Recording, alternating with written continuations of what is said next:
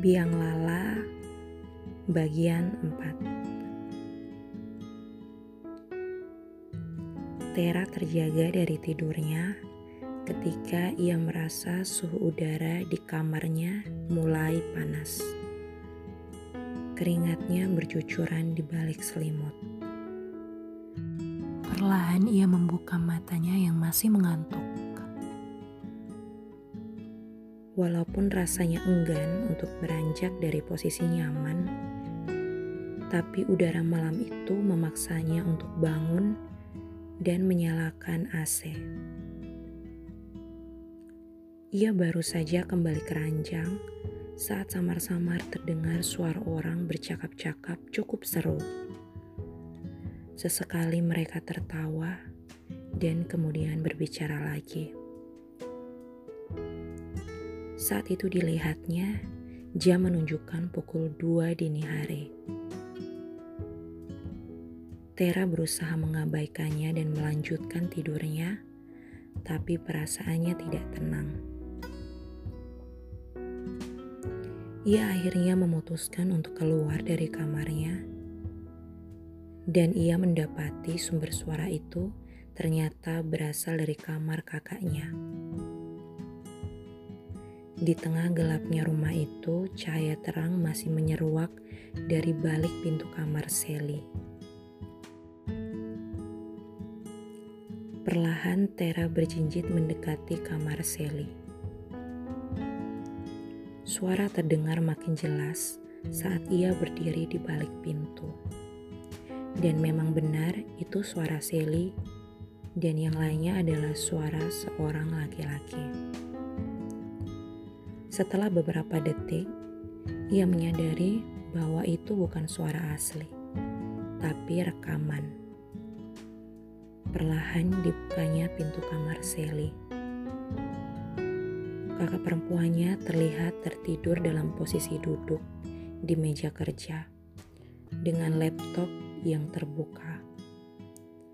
Wajahnya masih menghadap layar laptop yang memutar ulang-ulang otomatis video berdurasi 4 menit itu. Ternyata video itulah yang menjadi sumber suara yang dicari oleh Tera. Terlihat jelas di video tersebut wajah Alma yang sedang tertawa sembari mengerjakan sesuatu di belakang laptop. Apa pun itu, sepertinya video itu diambil Sally saat mereka masih kuliah dulu. Terdengar suara Sally menggoda Alma yang sedang serius bekerja. Dan Alma terlihat tidak tahan menghadapi Sally sehingga mereka terus tertawa tanpa henti. Anehnya, Sampul buku tempat Sally meletakkan kepalanya basah koyok. Wajah Sally terlihat sedih meskipun dalam kondisi tertidur. Hidung dan matanya masih kemerah-merahan. Tera menarik nafas panjang. Seluruh dirinya kali ini benar-benar kesal. Apalagi yang kali ini Alma lakukan? Perlahan ia mengambil handphone Sally yang masih digenggam. Tera terkejut saat melihat sebuah pesan baru. Yang lebih mengejutkan lagi adalah pesan itu berasal dari Dovi. Tera tidak biasanya membaca chat milik kakaknya, tapi percakapan Sally dan Dovi bukanlah sesuatu yang biasa terjadi. Dovi, Kak Sally gak marah kan sama yang tadi? Sally, wek wek wek, gak apa-apa Dov, santai. Aku malah makasih loh udah dikasih tahu. Dovi, sama-sama kak. Sally, Dov, emang kalian cowok kayak gitu semuanya ya? Hehehe. Dovi, hah? Enggak lah kak, ada kok yang baik. Jangan sedih kak, Percaya aja, ada yang lebih pantas buat Kak Sally. Jangan sedih ya. Sally, hehe, iya Dov. Semoga dia jadi kakak ipar yang baik buat kamu. Dovi, ah jangan gitu dong kak. Kita kan belum tahu endingnya. Bayangan sebilah pedang mengkilat di sepasang mata Tera. Sepenuh dirinya terbakar emosi. Ternyata memang terjadi sesuatu. Dan fatalnya lagi, pacarnya lah yang menjadi sumber semua ini. Dua minggu kemudian, kekesalan Tera pun bukannya berakhir, tapi semakin memuncak. Dovi memang sudah menceritakan semuanya.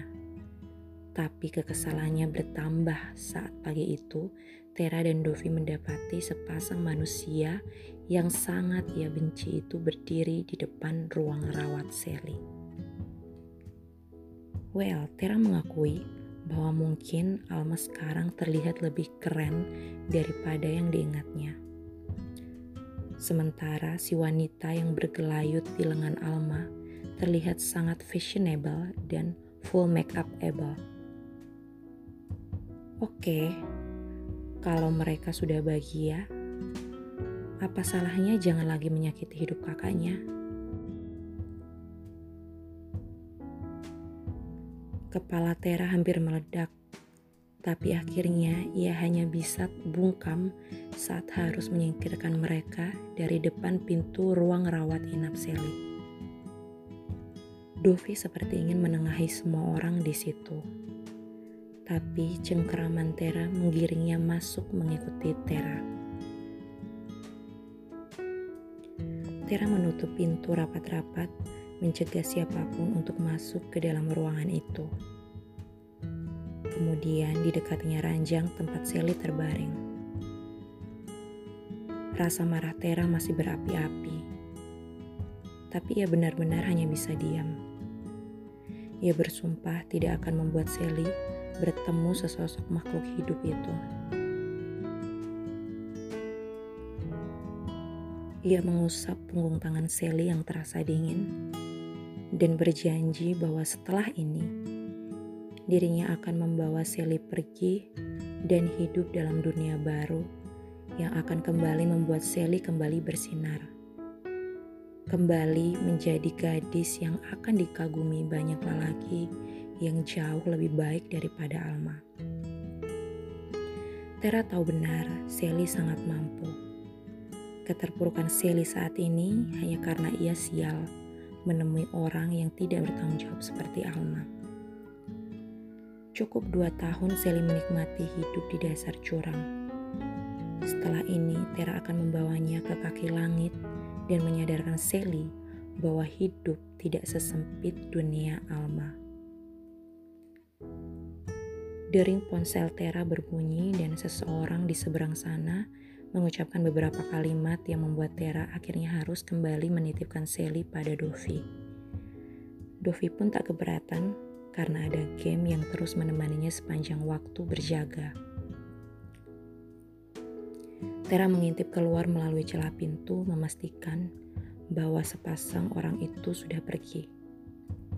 Namun hatinya dongkol begitu mendapati si laki-laki masih duduk di kursi tunggu di lorong itu. Sepertinya ia sangat berharap punya kesempatan untuk menemui Sally.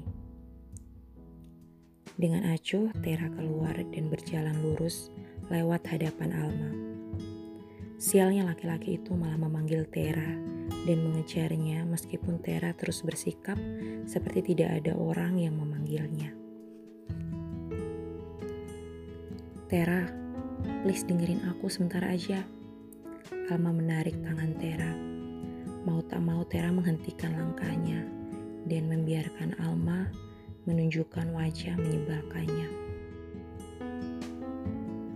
Ra, aku minta maaf kalau aku punya salah. Tapi jelasin dong, kenapa kamu marah sama aku? Kenapa aku gak bisa ketemu Sally? Lanjut Alma. Wajahnya terlihat semakin serius. Tera menarik nafas panjang sebelum menjawab kakak nggak perlu datang lagi. Alma terpaku mendengar jawaban Tera. Rasanya seperti langsung menusuk tepat di jantungnya.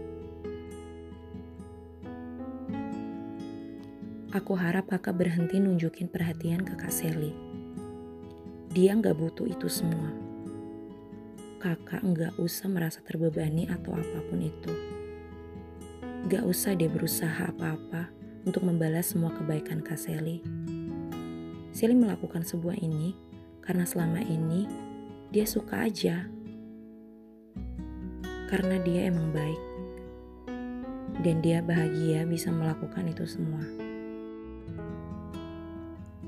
Tapi itu sama sekali nggak ada hubungannya sama harapan semoga Kak Alma juga bakalan baik ke Kak Sally kalau Kak Alma lakuin pun itu malah gak akan jadi sesuatu yang baik. Udah, pokoknya Kak Alma tenang aja. Gak usah repot-repot memikirkan perasaan kakak aku. Karena aku pastiin kalian gak akan ketemu lagi. Ucap Tera dengan tegas. Kata-katanya memang bukan jawaban yang sebenarnya. Penjelasannya bukan inti masalahnya tapi Alma tampaknya mengerti bahwa Tera sedang menunjukkan betapa besar kekesalannya terhadap Alma. Halo, ya pak barangnya diantar semua ya. Ucap Tera pada ponselnya sembari melangkah meninggalkan Alma yang tidak punya kata-kata lagi. Alma masih punya banyak pertanyaan. Ia masih terlalu takut untuk menyimpulkan apa yang sebenarnya terjadi. Lamunannya buyar saat seseorang menepuk bahunya. Ternyata Dovi memperhatikan mereka berdua dari depan pintu ruang rawat Sally. Dan sekarang ia sudah di samping Alma. Kak Sally cinta sama lo bro. Bersambung.